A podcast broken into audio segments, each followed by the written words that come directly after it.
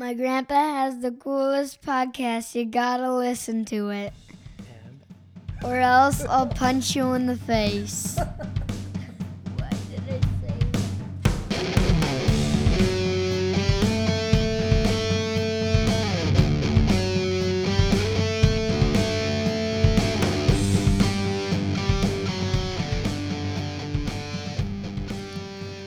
You know, if you're able to get inside my brain, you know, and hear what my thoughts are, you would understand quickly that they fray in a bunch of different directions.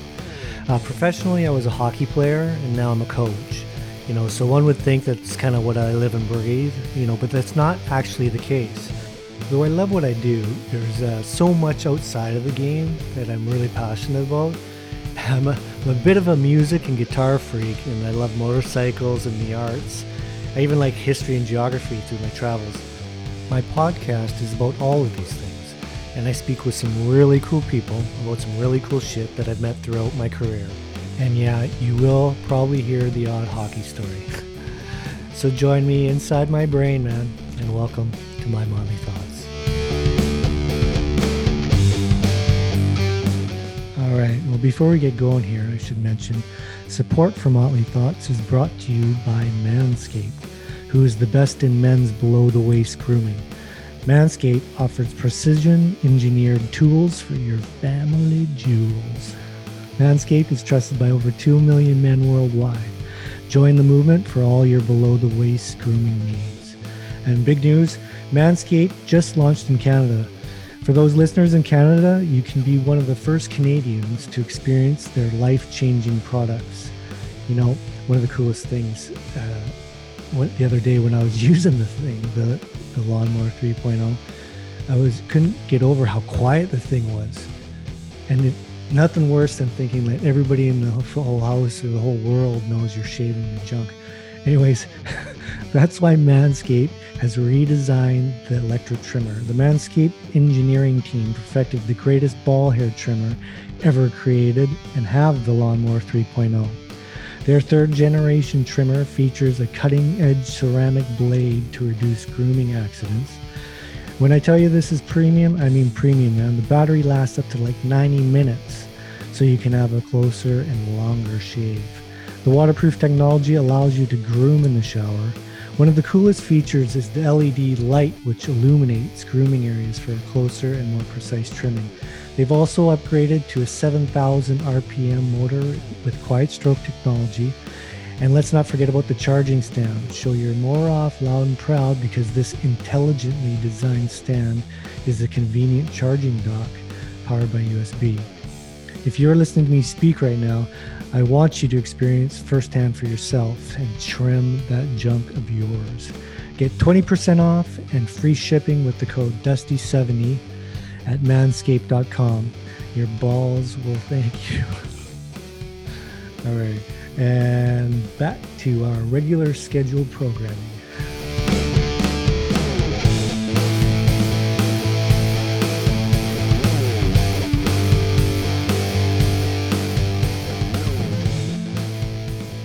All right. All right. Thanks for joining me. Um, my next guest, I'm really excited to have on the podcast. Um, but before I introduce this gentleman and all of his accomplishments, I want to explain my excitement. And it's actually not because of his accomplishments, it's because of how we connected and actually how we became friends. And it wasn't through hockey, actually. It was more of our love for music and guitars in particular, uh, which we'll get into in the podcast. Uh, now, about this guy, he was drafted uh, sixth overall by the Columbus Blue Jackets in 2005. Uh, played parts of eight seasons in the NHL. Uh, then he went over to the KHL in Russia for a number of years, and that's actually where we met. Um, he has since uh, just come back from playing uh, in Poland and was uh, gracious enough to join me today. Uh, so, without further ado, it gives me uh, great pleasure in welcoming my friend and fellow guitar shredder, Mr. Gilbert Brule. How are you Yeah. doing, buddy? Hey, Dusty. Thanks so much for having me on. No worries, man. You're all settled in uh, back home. Yeah, I am. I just, uh, like you said, I just came back from Poland a few weeks ago and had to do the whole quarantine thing and, uh, you know, Yeah. all that stuff. So I'm just getting back to kind of normal life here, sort of. So, Yeah, yeah. The uh, I, I've never. I don't think I've ever played or been to Poland. Uh, I've I know a couple people that have gone there, but uh, what was your experience like? um, it was pretty wild and it was kind of strange how I ended up actually going to Poland because, um, as you know, Victor Bartley, right? Yeah, yeah. Um, he was kind of the one who brought it to me and he was like i've signed and was going to poland and i was like me and victor talk quite a bit and we're you know we do some business together and we're good friends. Um, so he's like hey why don't you just come play in poland with me? And i was just like oh, maybe i should and i was just like a joke at first but then it kind of turned into like hey he's like maybe you should come here and like it's going to be a short season and i was like yeah i may as well give it a shot and I didn't really like feel like going anywhere else, and it was just nice to kind of go somewhere with a friend uh, like him, and uh, we had a good time together. And um, yeah, that's kind of the reason why I went. So it was it was a fun few months uh, uh, with him, and so it was great. That's cool. Did, Yeah. did did Vic like it? Um, you know what? He did like it there, but he actually ended up having to go home uh, about halfway through our journey there because of just some family Oh, really? stuff. But uh, so yeah, he ended up he ended up leaving pretty quick. He went home um, just for some personal reasons, and uh, yeah, so I staying. I stayed there obviously, and I just finished the season out. So um, it was Mhm. too bad that he had to go, but uh, we got to spend some time together there, and uh, it was awesome. You know, he's, Well, that's great, cool. he's a great guys, you know. How was the, how was the hockey? Uh, the hockey was actually pretty good. Yeah, our team uh, ended up making the playoffs, and we did lose in the first round. But uh, the hockey was really good. It was uh, I wouldn't say it was like overly physical or anything, but uh, there were some pretty skilled guys, and they worked very hard. So it was good. Yeah. Well, that's cool. Well, Yeah. you know, there's nothing wrong with and and you know, I was looking at your uh your stats just to see. I knew um, some of the places you played, but I didn't know everywhere. So, uh, you you've been to a number of places, but I think that's I think it's a great thing when you, uh, you know, it's great to play in the NHL or whatever, but it's also great to go travel and see different types of the parts of the world and whatnot. Yeah. And you really uh, seem to have uh, gotten to see quite a few places. Yeah, I have, and uh, you know, I was like you said, it was great to play in the NHL and get to see, you know, and play in that league. Obviously, one of the best leagues in the world, the the best league in the world.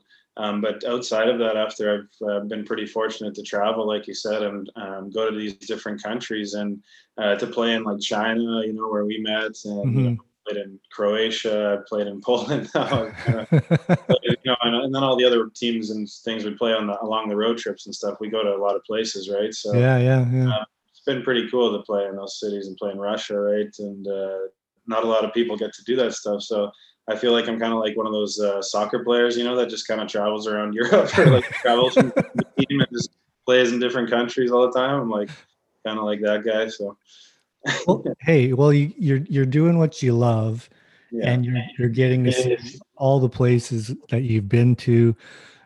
How can you beat that? You know, there. I guess when, when we're kids, you know, you have the that one dream to play in the in the show or whatever. But uh, what what your career has been able to offer you outside of just playing hockey is pretty cool. I think it's pretty cool.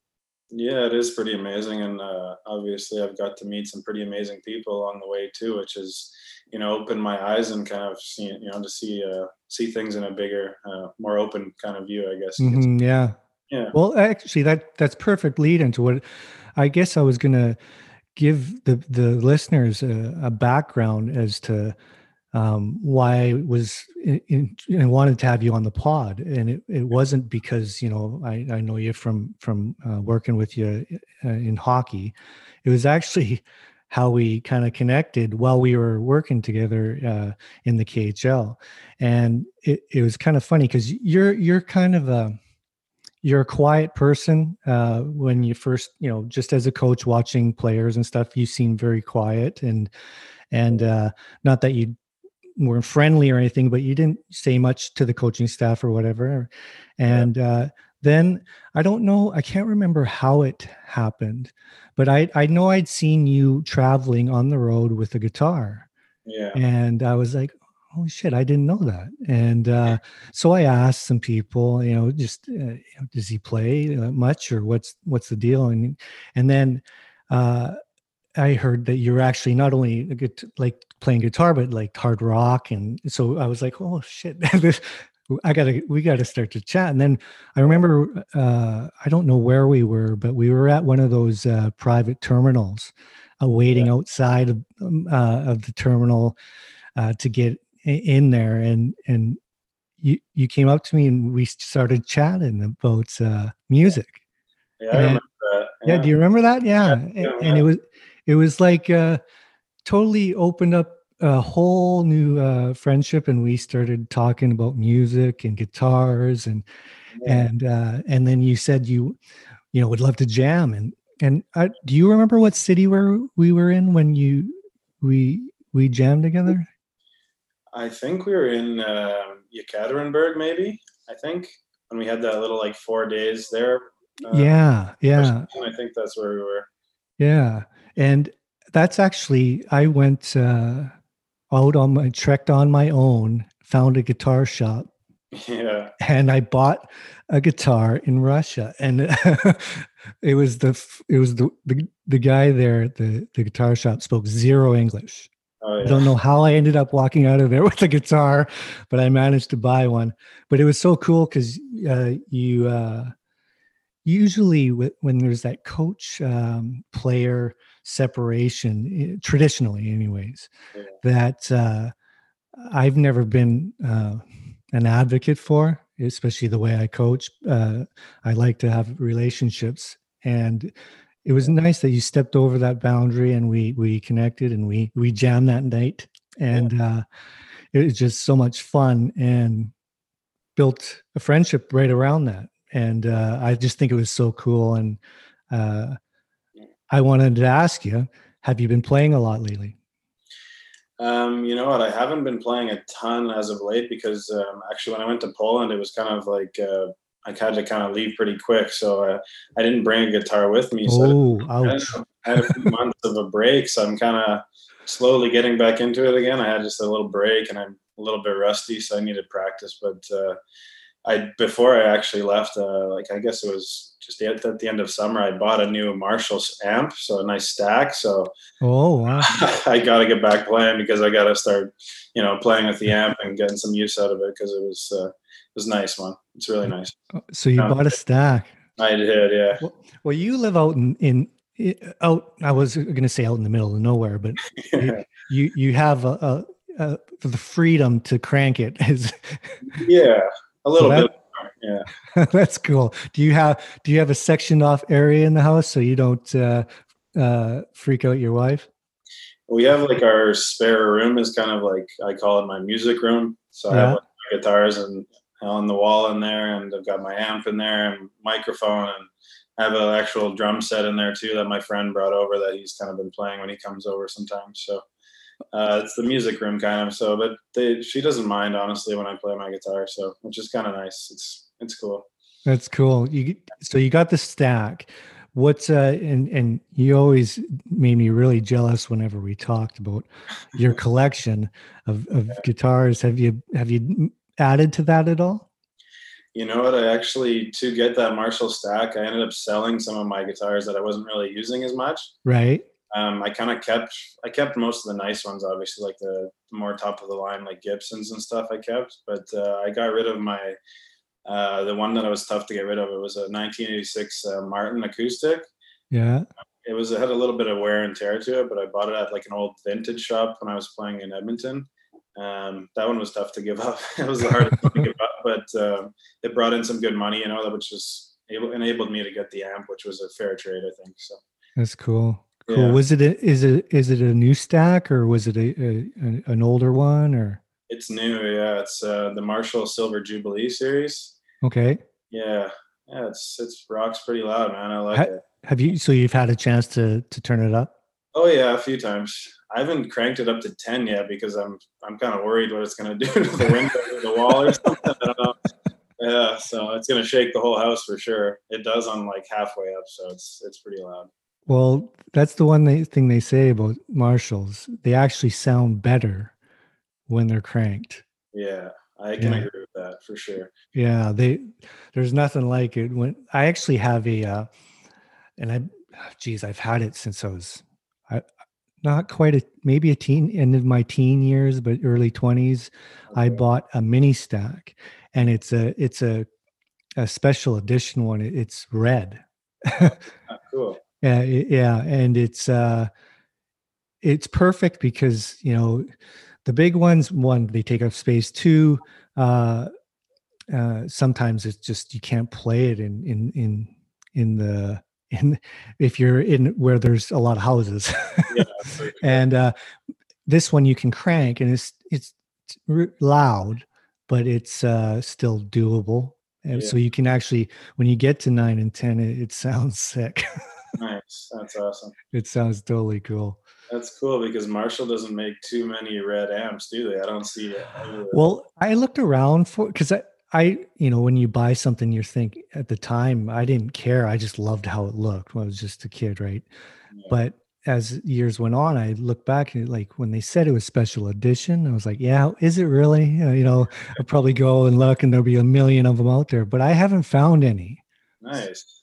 So i actually i got to take it in because the i think the tubes or something in, in- is shorting. It makes this sometimes it makes a funky uh, sound a hiss or something. So i got to get it fixed but it's years it's old and i don't want to lose it. So there's some new great amps out there that you you think well should i especially with the connection with um, with your computers and stuff now the stuff these amps can do? It's crazy. Yeah, it's pretty wild with all the Wi-Fi and Bluetooth and all the connection stuff you can do with with things now. It's, yeah. But this one i think I'm, I'm gonna i'm gonna hang on to i also i one of the other vintage things i kept is i had an old wah pedal oh yeah. uh, that was given to me from a girl a girlfriend's dad uh, when i was we were kids yeah. and uh, it was from like the 60s oh wow. yeah so it, and it it's actually it's so it's looks got mold inside. I had to open it up and i'm trying to keep it but uh you know you gotta you gotta really keep those things up. It's tough Yeah, because those uh, wah pedals usually have a bit of like oil and some sort of lubrication in them, right, and stuff. So that could definitely get like yeah it, it's it needs to be it needs to be refurbished for, for sure. It doesn't when you go to push on it it's like it makes these funky noises but uh it's definitely one worth we're trying to refurbish so i gotta i gotta get on that one. Um so your your guitars that you're using right now what's your go-to Uh, what I play the most, I'd say, is probably just my Gibson Les Paul, like the gold top. yeah uh, 57 reissue. That's probably one of my favorite guitars that I play. Nice. just- I love the colors of it, and like the back, the wood, and the gold. It just matches and blends just so nicely, and it's it's like a piece of artwork. I just love love holding it and playing it. Uh, That's some of the best uh, for me, anyways. uh, You sound similar. The best thing is the actual just looking at those what you're playing and the feel and it's like you said it's like art it's like a it, it's something that you kind of in awe of when you're playing it i love that yeah, it's the coolest thing there's some really beautiful guitars out there, and like there's some really some guys who can really you know make some amazing you know stuff on the the top of the guitar. You know, Mm, yeah finish on it and whatever they're doing. And uh, one of my favorites has got to be the Gibson. I think it's the Bourbon Burst. I really love that guitar. Mhm. Just the color of that guitar. It's pretty. It just lo- looks like a nice rock and roll solid. right guitar, you know, I like that. yeah. well i follow uh gibson the the company on instagram and they they, they have some sick stuff coming out it's crazy it's and you know what? I, I i i just had biz on uh, the last uh, episode of the podcast and and i told him this story. He actually we had this uh, story that he introduced a guy uh, to me that uh, was wanting one of my masks and, and did the trade.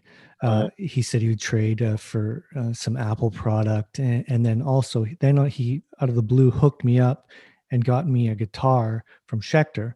And uh, but what the real cool thing is, he knew the VP, so he got me in in LA because that's where I was, and the head uh, uh, the plant there um, where they customize all their make the guitars and shit Yeah. had a tour for me Yeah. and I got to see all of that. And I'd never been in one before, so that was very fascinating to me to see them actually how they make these things. Yeah.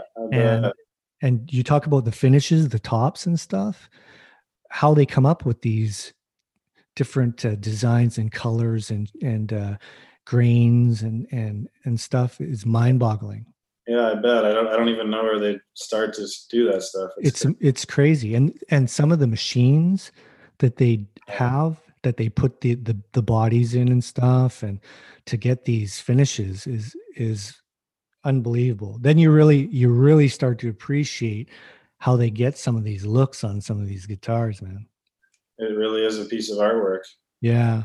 Yeah you, when you showed me some of the pics of your your guitars i i get jealous because uh uh if i if i had the unlimited amounts of money uh that's probably one thing i would uh get out of hand with. Yeah. yeah. Oh, yeah for sure it's one of those things like i almost got to leave the guitar shop some sometimes because i get i i, I could just go on a spree It is like an addiction for sure. Yeah. no doubt and it's um, an expensive one. it can be expensive one. Sure. it so well hey it's a it's a better habit to have than than some of the alternatives i'll just say yeah, for sure. yeah hey um what do you any new music you're listening to right now Uh, not a lot of like new music. I kind of just uh, cycle back through a lot of old music and Yeah. kind of newer stuff and older stuff and everything in between. I guess you could say. hmm Um, I kind of go through phases sometimes where I listen to like a little bit more rap and some little more chill music. yeah yeah I go through like most of the time, it's pretty like heavy rock and heavy metal or some heavy rock stuff. So um, that's pretty much kind of my go-to is rock and metal and yeah. yeah I mean, with all the COVID stuff right now, there hasn't been like a ton of new, you know, albums coming out from bands that I like. There's been a couple here and there, but just not uh, not as regularly, I guess you could say. Yeah, well, and it, it's different too. That you can tell the writing and the way things are going down. It's just not coming out as fast and as much because everybody's having to write on their own and then collaborate through their computers and and whatnot, and you just get a totally different vibe. Yeah, that's not quite the same. You're not. Yeah, Really, uh, you're not really blending together when you're making your music. There, you're kind of just. I know band, bands are trying. I, I've been watching how they've been trying to to keep it fresh and interesting. Um, I was going to tell you the uh, if if if you haven't been uh, venturing into any of the new stuff, Yeah. um, the do you know the band Chevelle? Chevelle. Yeah. Yeah, I've heard a few of their Well, they- songs. they've been around a long time, but Yeah. never in the main uh, media as far as the mainstream. But they have a new album out, Yeah. and it's sick. I love it. Yeah, no, I and I think you'd you'd really like it. Uh, when I heard the new album, I was like, Brew, Brew probably would would Yeah. like this. What's It's the one. name of it? Um, I think it's Self Destructor. Hang on, just let me take a quick look here.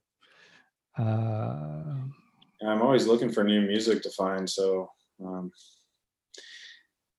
hang on here. No, that's the title. That was the first track, actually. Uh, Self Destructor. The name of the the album is called. I don't even know how to fucking say it. It's uh, N I R A T I A S, Niratias. near Tice or something. Okay. But anyways, it's the new album, and the song self. Listen to Self Destructor first, and uh, and let me know what you think, because I'm hooked on it. i i know of them, right? But uh, prior to that, I had maybe four or five songs on my iTunes, Yeah. and then after I heard that album, I was like, uh, I downloaded everything Yeah. and so no one kind of that rabbit hole i get Yeah. into those and and uh and I I was like man this these guys are a lot better than i ever realized like they write some really cool shit really cool shit Yeah, I've listened to a few of their songs from like maybe ten years ago, even. Right. Yeah. Yeah. You got a couple of really good songs that I like.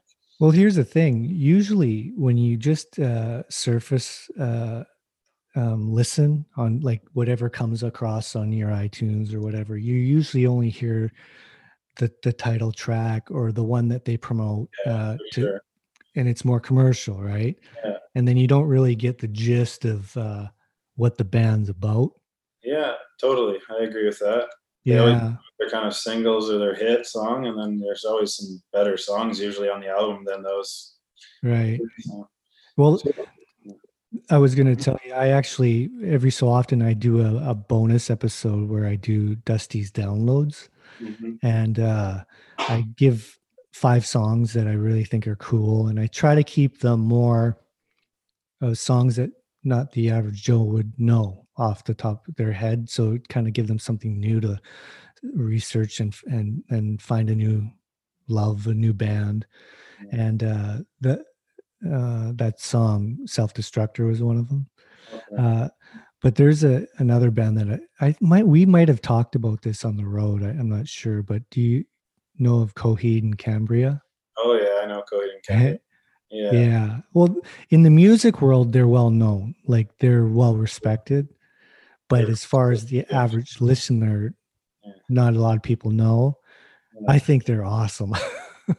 Yeah, I heard I heard about them when I was just out of high school, I think, and uh, I I've, I don't know. You should you should watch this. I think it's uh, uh, it's like uh, what's that guitar shop down there? Guitar or something?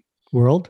And Guitar World or whatever. Guitar Center, I think it is. I Oh, Guitar Center. Yeah, yeah, yeah. I think it's them or someone who does like a live show with Coheed and Cambria, Cambria playing at their wherever it is, their venue, I think I saw it on Yeah. YouTube. and they play that "Welcome Home" song. Yeah, yeah, oh God, it's the guys with the long hair, the singer, yeah, and like the solo behind his back.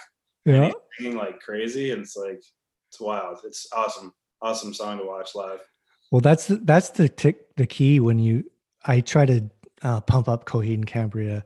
I'm I said it, you you listen to the song and you're like, wow, they're good players or whatever. But then you watch them live and how they do all of that live. Yeah, It's it's amazing actually. When if you've if you've played and, try to sing and play, you bec- you know what I'm talking about because it's he makes it look like it's like nothing.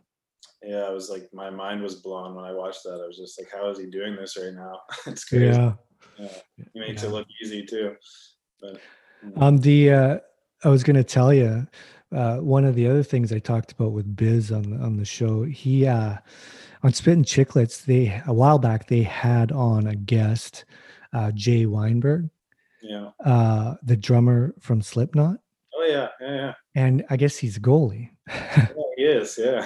right so I was telling biz i said uh you gotta hook me up with this guy because that's that's exactly the type of guy i would want on the pod He- there's a connection with hockey but it, we, we could talk about music and yeah. and uh and he's a hard rock guy i'm like gotta have him on and he so he said he's gonna hook me up but that uh that connection would be so cool i thought you'd, fi- you, you'd find that interesting That would be awesome to get him on your show for sure. I heard he's like a huge Nashville Predators fan.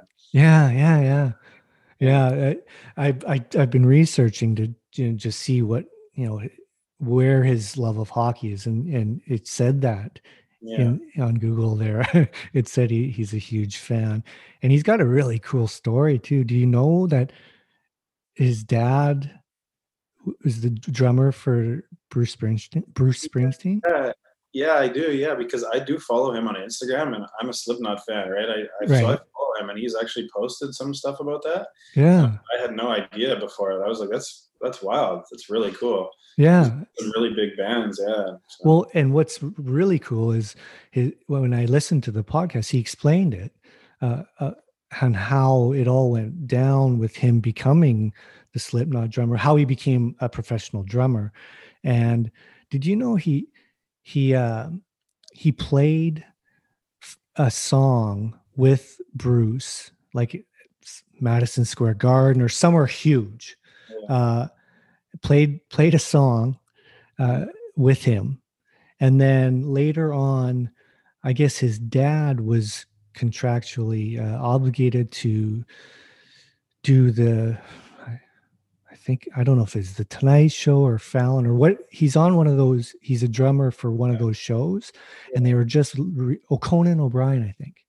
Okay. And they were relaunching him in New York or somewhere, and he had to be there through the beginning, so a good stretch. So Bruce asked uh, his dad if Jay would be into drumming for him Yeah. on the tour. yeah. So he went on tour with Bruce for the year. How old was he then? He I don't. Yeah, he was young, so he toured with freaking Bruce Springsteen. that was like first gig, kind of was with. Bruce. Yeah, and then uh, I guess he'd been a, a huge fan of uh, Slipknot right from the, when he was young, Yeah. and then auditioned and freaking got the job. That is just a. It's a such a cool story. Such a cool story. Pretty amazing. Yeah. Um, what I was I was going to ask you uh, a little bit back to the hockey. Uh, Yeah. I was going to ask you uh, when we when you were in Russia. Yeah. Uh, I noticed you played on a number of teams, uh, and I, I wanted to know uh, some of the best places uh, that you really liked. Uh, and I don't want to go into the negative shit, you know, that were you know, the worst places and everything. But were there a couple places that you really enjoyed? Definitely. Uh, you know what? Um, not in, you know, just outside of Russia because I did play in Shanghai. I really liked playing in Shanghai. I thought that was a cool city. Um, Beijing was pretty cool to experience for a while, but um, you know, with all the traffic and just how how busy it was, after a while, it was just a bit Yeah. too much, honestly. Um, you know, taking an hour or two to get to a game and back home every day was Yeah, pretty that that that got old. yeah, pretty quick, you know, especially if we had morning skates too, and then a game at night that was like four hours in a cab. It was just too much.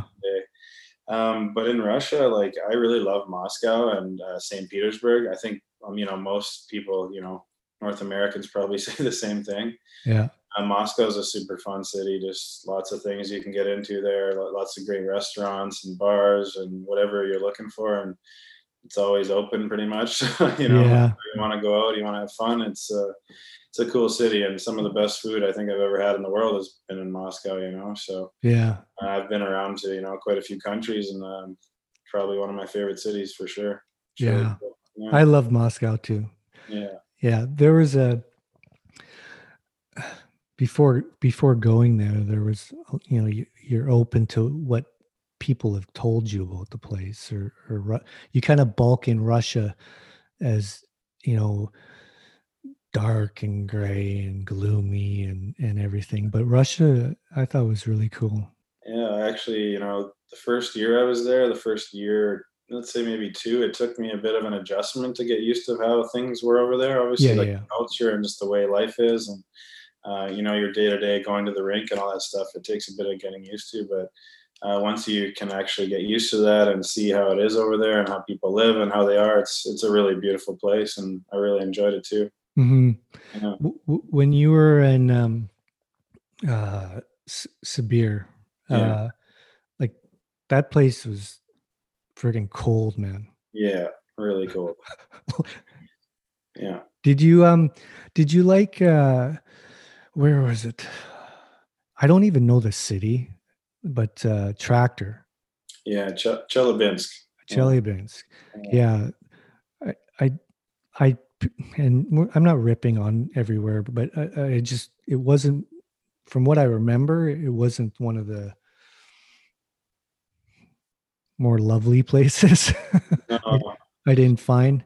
Yeah, well, Novosibirsk, like I remember one day it was minus 40, 40 something, 42, 43, let's say. Like it was freezing there, but the actual city itself was, wasn't bad. I actually liked the city there.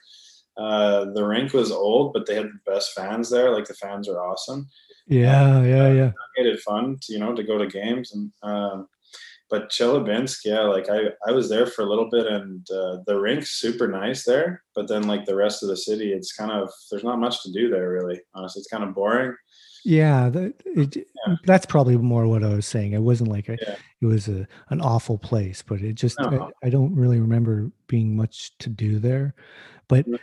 Sabir, I do remember uh, you guys were on the ice and and we were playing.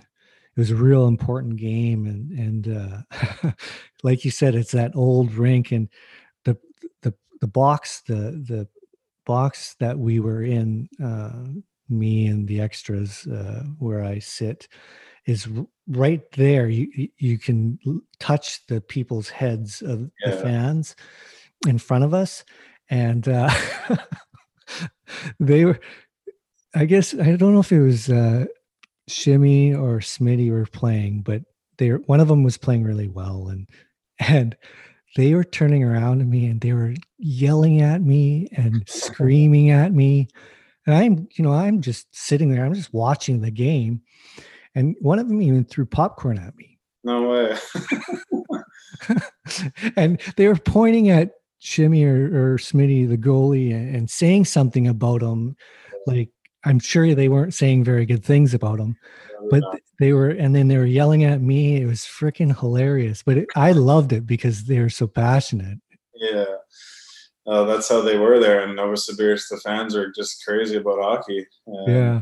I guess if you're like the enemy, like, so to speak, that it's like don't like you. it seemed old school like uh, a place back home here where you know you go to an old barn and and you just have a lot of blue collar people yeah. that just are out there supporting their team and would li- would literally kill you out in the parking lot if they saw you Yeah, probably for sure. yeah that was that was actually one of the the fonder memories. It- even though that place was absolutely freezing cold i noticed one other place that you played that actually i i, I had no idea w- what team it was because they must have only been in the league for a while. Yeah. it's uh zag zagreb?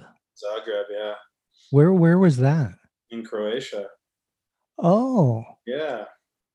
So um, oh i didn't know that that was my second year in the KHL, and I think it was their third or fourth year in the league, maybe something like that, or maybe even second or third. Um, so yeah, they just they weren't around for long just because the team, I guess, had money problems or whatever. Um, so I spent a whole season there in Zagreb, and I then I signed with uh, uh, in Russia, and I ended up kind of staying in Russia for a while after that. oh See, Yeah. it doesn't say when I looked uh, up the your stats and stuff. It it didn't say what uh, city or country it was. So I was I was kind of confused by that. That's interesting. Is that where is that where you met your wife? yeah, it is. Yeah. Oh, that's that's Yeah. cool. Yeah, it was. So um, the year I was there, like uh, you know, we ended up dating kind of pretty, you know, a few months after I got there. I guess we were starting to see each other a bit, and uh, Right. Uh, we ended up kind of, you know, still dating through the next summer after I left and went home, and then uh, she came to Nizhnekamsk with me the next year, actually. So she was living in like the small town in Russia with me. Uh, first year we kind of started living together. So yeah, That's wild, man. yeah, pretty wild. Yeah, that's to- did uh, did she speak uh, good English right off the bat?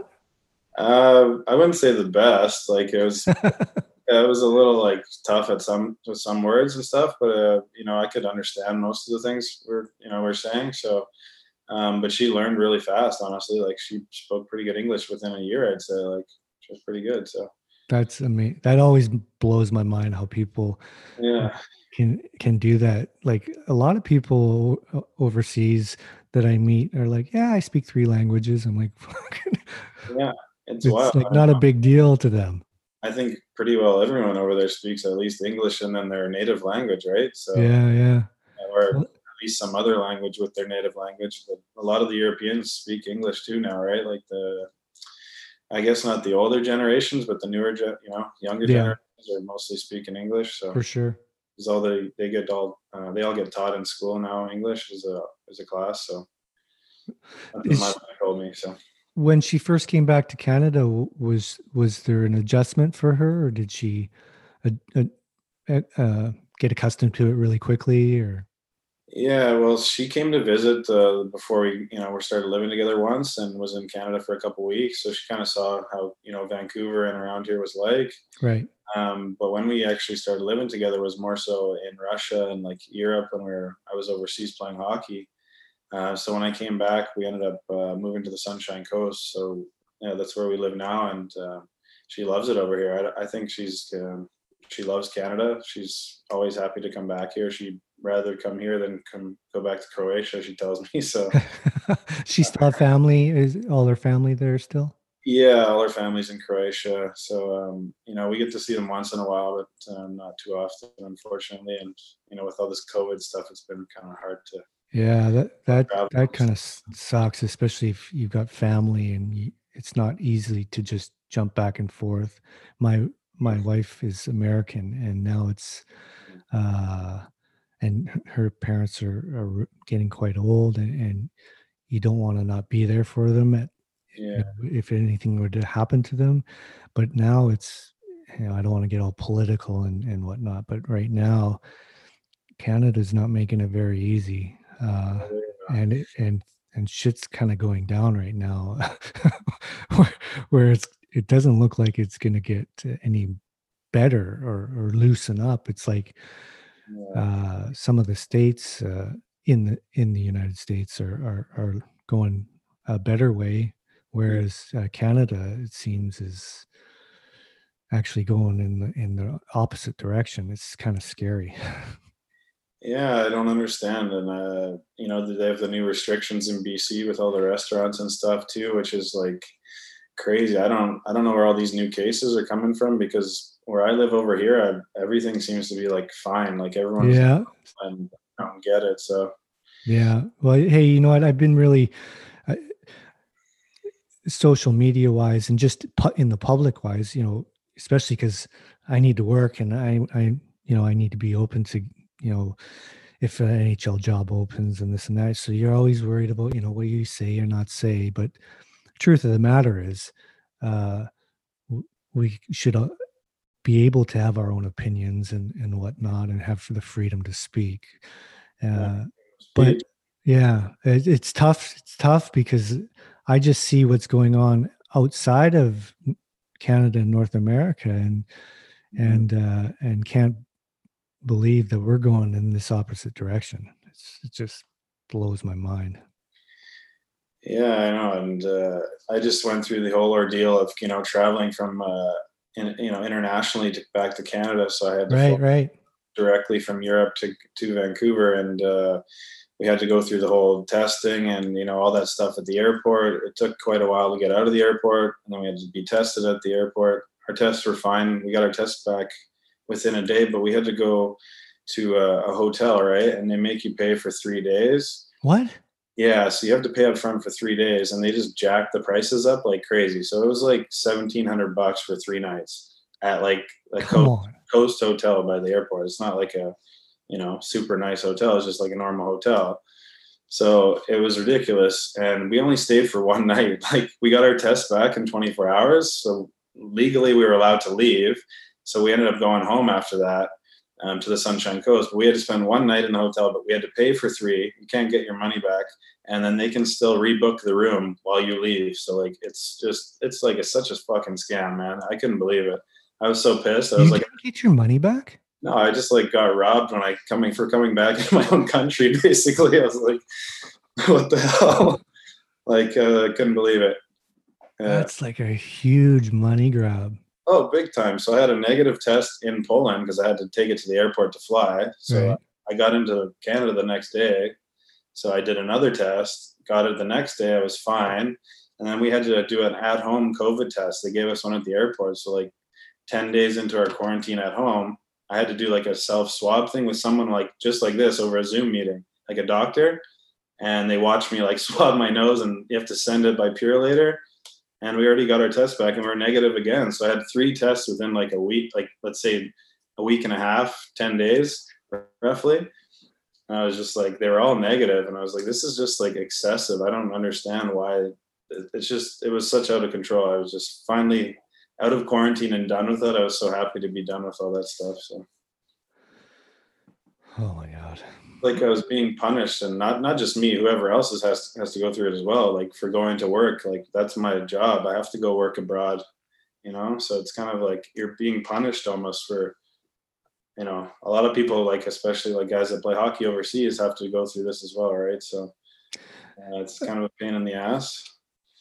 Well, I just saw on the news, and not uh, not the main news, but uh, that uh, Canada now uh, has made Trudeau said that you have to like it's law now that if you come back in and test positive, that you're going to uh, what did he call it? A facility. Yeah. Uh, mandatory. Uh, in from what I know in my experience or in history, that's that's called an internment camp. Sounds like communism almost, doesn't it? Yeah, you know, hey, I fascism or something like. Everybody can have their opinion, uh, but that just uh, that scares me. it scares me, man.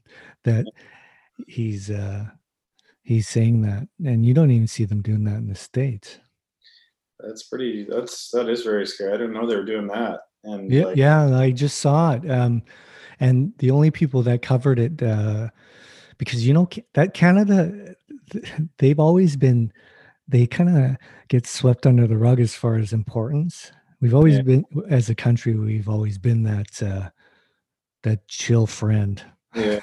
that no one cares about uh so all their stuff kind of goes unnoticed right mm-hmm. uh but this one, I guess uh, Tucker Carlson picked it up, and he he went on a rant about it, uh, and was not happy. So that's that's where I saw it, and uh, and then I obviously I researched it after, and it's legit.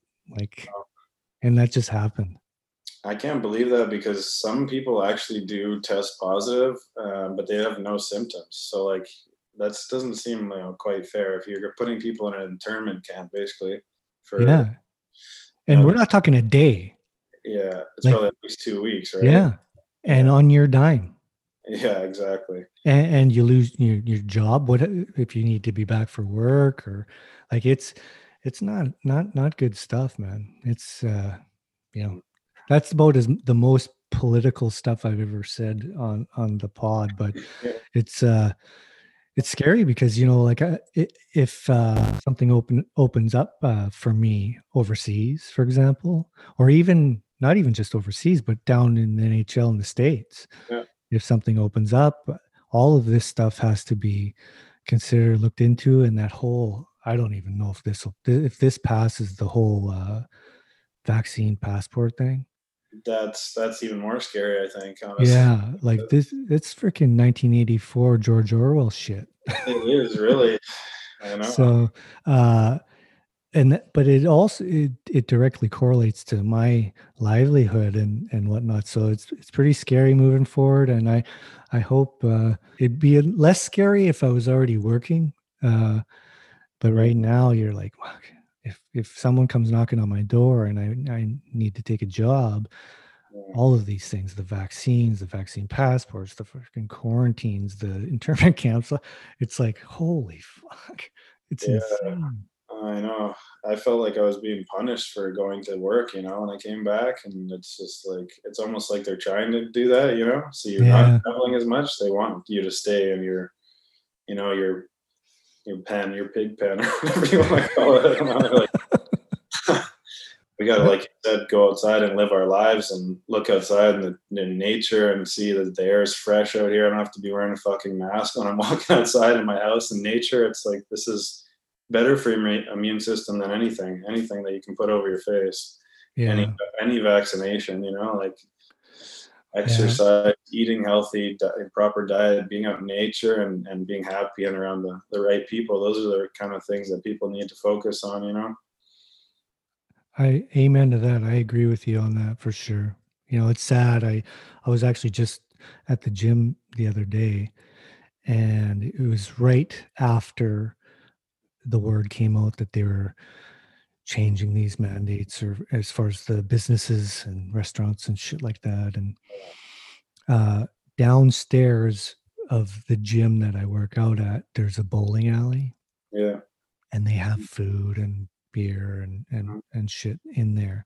And they were boarded right up. And they're you could they're not a big business either. Like i'm sure they're run by a family or whatnot. And uh just made me sad you know made me sad that uh if they probably finally thought you know they they were you know just Yeah. maybe going to be able to get back going again you know and and then this fucking shit happened I know. it's I- sad. I feel for those, for everybody, everybody and what they're going through. Yeah, when I was in Poland, it was actually completely locked down. Like there was only takeout, there was no dine dine in or anything at all. So um, you know, one of the our trainers on our team, his uh, his family's business was a restaurant, and then the other one had a gym. So they were all like Oh, my down. Like, No, that's pretty brutal. You know, I was like, they must be you know hurting right now and struggling a bit. So it's not really fair to those kind of people. It's uh, I just I don't know how they're getting through this right now, honestly. well, I I know a lot of people in LA because of me working there are are getting, uh, they're absolutely getting smashed Yeah. To hell. Well, like just as far as the small businesses are concerned, Yeah.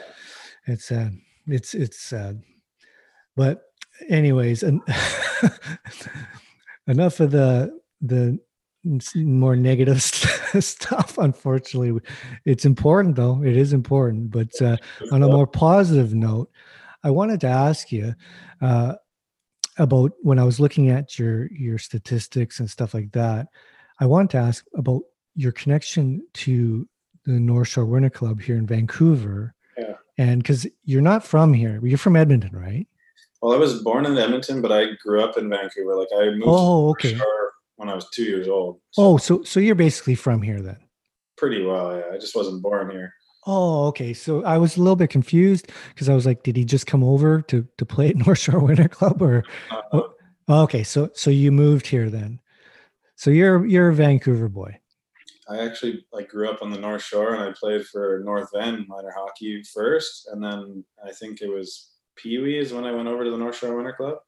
I played there for Pee Wee and Bantam basically, and that was it. And then I went. Oh, that's that's Yeah. cool, man. It's Yeah. kind of funny. Like we're we're many generations apart, but uh, I remember when I was a kid because I come from uh, Whalley, Surrey, and uh, I played for North Surrey, and back then, uh, we were a bit of a joke. we we weren't taken too seriously. Let's just say in the hockey minor hockey world, Yeah. and whenever we would have to go play teams like Burnaby Minor, they were a big team back then. Burnaby Winter Club a little bit, and th- then North Shore, the North Shore Winter Club. It was like when we would walk in there, you know, we didn't have a lot of money as far as the type of people and families uh, that were involved in North Surrey minor hockey. And when we would go to the North Shore Winter Club, it, we just felt like we were about this big, and and uh, just used to want to beat them so bad. We never did ever, but uh, it was kind of funny. And then years, years later, when I'm an adult and I, I have kids and and my kids got back into the the minor hockey program here in the lower mainland, uh, I stepped in that rink again, yeah. that building, and I was like. What the fuck was the big deal? Like uh, I, it was small and old, and I was like, yeah. as a kid, it was like bigger than life. The- the Yeah. I was the. That's funny because I I was the same. Like I played at North Van, and to go play at the North Shore Winter Club, like my dad and a few of the other parents kind of like recruited sort of kids from like North Van to go play at the North Shore Winter Club. Right, right. And like you said, it was like you had a membership fee and all that stuff, and uh, people we knew were already members there, but we weren't members, so they kind of like helped us. Uh, and I don't know how my dad and these guys were crazy when we were kids. They made like a slush fund almost kind of thing for us to like play there basically. So all these guys could come from North Van and play at the Winter Club. Oh no way. So we're kind of like supporting like I don't know four, five, six guys to come play over there. So Yeah, yeah. that's how we ended up doing it. Um, it was it was kind of cool, and yeah, it was uh, we we won a lot of tournaments growing up. It's pretty awesome, man.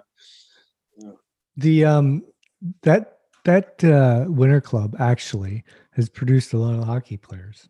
Yeah. Yeah. Yeah. It, it, and if you go into the building, you're like uh the actual ice surfaces. Uh, it's you, you're not like some big uh, grandiose facility. The the whole thing the whole thing as a whole is cool, but uh it's just uh more homey than anything. When I think like uh, when I went back as an adult, Yeah. it didn't seem like it, as big, but it all it had this feel like you know. I think it, I could see why it would be cool. Uh, it felt like a more personal. yeah. Yeah, uh, it, it seemed pretty cool. Yeah, it's a pretty simple rink, but there's a lot of uh, a lot of history there, right? And a lot of uh, a lot of love and stuff going into that facility too. So hmm yeah, And then you, but- so that's really cool because since you're basically a Vancouver guy, uh, then you play for the Giants at home too. Yeah. yeah, yeah, that That's was sick. Yeah, yeah. I actually billeted. Uh, I, you know, I live in Vancouver in North Van, so I ended up billeting in Tsawwassen, and I actually lived in Ladner too. So I lived in both places out there. Oh, Yeah, that, that's that's cool. yeah. I went to school out there too, like high school. I went out, went out there. So, so do you guys when back then did the Giants practice out there in Ladner or Yeah.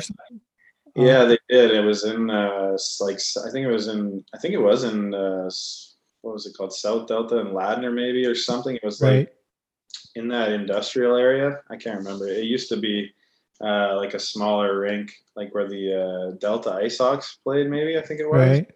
Yeah, but now they have their, you know, they've moved and stuff and have a different facility. But What uh what goalie goalies were there when you were there? When I was there, uh, my last year was Dustin Slade and Oh, uh, okay. Sexsmith actually. right, right, right, right. Yeah. And did you guys did you win the cup? Uh, we won the Western Hockey League. Um, Okay. Ended up losing in the, I think it was the, I'm gonna say quarter or semifinals of the Memorial Cup. Yeah, Yeah, that was a you guys had a good team. I do remember that. yeah, we had a lot of good players in our team that year. Did you enjoy the playing for the Giants then? I did. Yeah, it was great. Um, junior hockey was so much fun, and just to get to play at home, like you said, and uh, get to play at the Pacific Coliseum, where you know I watched the Canucks as a kid play. Yeah, yeah. It was pretty epic, honestly. It was just like everything was super cool. You know, get, getting to live away from home a bit, get to play at the Coliseum, and uh, the Giants organization was just phenomenal. The way they treated the players and and took care of us. So it was it was a great trip, like a great journey. hmm Yeah. And now I'll just touch briefly on on moving on into your career. So you, you get drafted and you go to Columbus and uh, did you growing up were you, were you ready for everything that was going to happen with you and and and the change of your life and and and I'm asking this too because there are people that listen that um are interested in that kind of stuff and and in helping some people that you know maybe you have kids that are moving up through all of that and and that transition and i'm asking you this because i know i know i've coached guys that it's been a bit of a challenge moving uh, so quickly Yeah, definitely going from like basically out of high school to the NHL was pretty mind blowing for me. And I was yeah uh, drafted by Columbus, and I was playing with guys like Sergei Fedorov and Adam Wood and Fredrik Modin, and you know all these kind of guys. And I was just like, I couldn't believe it. Honestly, I was like a bit starstruck for sure. yeah Uh, I used to have a like I've said this I think before a few times in interviews, but I had a, a Sergei Fedorov poster on my door as a kid. You know, when he had the all like Nikes, white Nike skates, Oh, the yeah. Nike, everything Nike, right? yeah Um, so it was kind of just like surreal that I was sitting beside this guy in a room and going to be working with him, and I just was like, it was wild, honestly. And I was I was so young, and I was dealing with that, and also dealing with you know dealing with trying to become an NHL player, and I was basically still just a kid, right? So I was kind of trying to find my way in life, and I didn't really know who I was as a person yet. Yeah. So I was still growing, and it was uh, it was wild, honestly. It was quite quite a ride. Uh, emotionally and mentally, you know, and uh, it was it was wild, and I learned a lot. I think I had to grow up pretty fast, honestly. Yeah, I I, can, think most can 18, imagine. you know, like yeah, go through 19, 18, 19, go through that kind of stuff, and that kind of change. So it was it was wild for sure. Yeah, because you know, not not everybody does that jump right away. Yeah, You know, that usually they have uh, the time to have some growing pains out of the limelight in the minors, yeah, and uh, to have to go through all that right off the hop in the spotlight. That's got to be a lot of pressure yeah, for a, a young kid to handle, especially when you're probably feeling like you, those people you mentioned, the peers that that are actually more your more idols than anything else, are looking at you. Uh, you probably feel like they're looking at you, and you know you want to perform well, you want to you want to show well, and instead of just going out and having fun and playing, I, I can imagine as a as a kid that that had to be tough. yeah. That was a big change for sure. And you know, in junior hockey, you're just kind of going out and having fun every night. And you're playing with your buddies, and then you're really going into like an actual job now, right? And it was definitely uh, definitely like an eye opener for me for sure. Do you find now uh, it's more easy to see the whole picture of your life and, and enjoy what you're doing now more so than when you fir- first jumped into the NHL? Do you enjoy what you're doing maybe more now? Um, yeah, you know, I, I think everyone, you know, we all go through ups and downs and whatever career path we choose. And, uh, no different for me in hockey. You know, I've had my ups and downs and been through a lot. Um, but I, all those experiences have made me the person I am. And, uh, that's the thing that I see. I'm grateful for, for all that, that I've been through, whether it was good or bad, you know, I'd, uh, just try to take what you can from it and learn. Like I said, if it's good or bad, you want to learn something, try to take away something from it and, uh, try to grow as a person and uh, that's what i've always tried to do and sometimes it's been harder to do than others but uh, as a whole in the end you know I'm, I'm almost 35 years old now i see uh, you know i've had a good career and i've done quite a bit and uh, had a pretty successful you know career in hockey so it's it's been great and um, i'm grateful for that just to be able to do that for a living you know Yeah.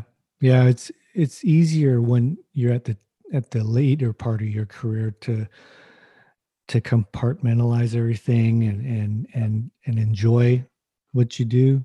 yeah And it's it, when you look back when you're younger, it seems you, you're always pushing so hard and Yeah. and just want to do everything to the best and and and achieve the highest. And it's harder to smell the roses, if you will, uh, when you're a kid. uh, yeah Yeah, but I, I that's why I like to to f- talk and focus on on your career as a whole. That I think it's I think it's a great thing that you have managed. Uh, although you you played in the NHL and you're drafted high and you had those good moments there, Yeah. the the overall body of work, I think, is a a great achievement uh, for your life yeah than if you just played on one team your whole life, stayed in one city. Uh, yeah, you'd have an unreal career uh, as a hockey player. But I think your life uh, um, life resume yeah it's pretty cool. I, I I- think it's really cool, especially when I realize how many places you've been. Yeah. Um, I thought it would be really interesting to touch on that. Um, I think it's very, very, very. Uh, you should be proud of that accomplishment. Well, thank you, Dusty. I am, and uh, you know, one of the best things. And I I got to travel so much. I even got to meet my wife in my travels. Yeah, yeah, that's probably one of the biggest things that I'm grateful and thankful for. So no doubt. you know, traveling has its perks, and uh, you never know what can happen, right? You never know where you're going to end up, and uh, it's pretty awesome. That uh, and like you said, we were both kind of fortunate to be able to travel the world to play a game pretty well. So Yeah. No, that's awesome. Well, hey man, I really, really appreciate you doing this with me, buddy. It was great Yeah. catching up. Um, let you know, don't be a stranger. I'd like to know what's going on with you moving forward, and uh, and if we can break down these uh, walls a little bit uh, and and get out. yeah, you know, you get over here, or I get over there, and what, I, I would love to to plug into your new stack for sure. Yeah. and jam sometime. Bet you would. Yeah. Awesome. Right on, buddy. Hey, all the best. Uh, say hi to your wife for me, and um, and peace to you, brother. yeah, all the best to you and your family, Dusty. Thanks for having me. Right on. Really nice chatting with you, buddy. Cool.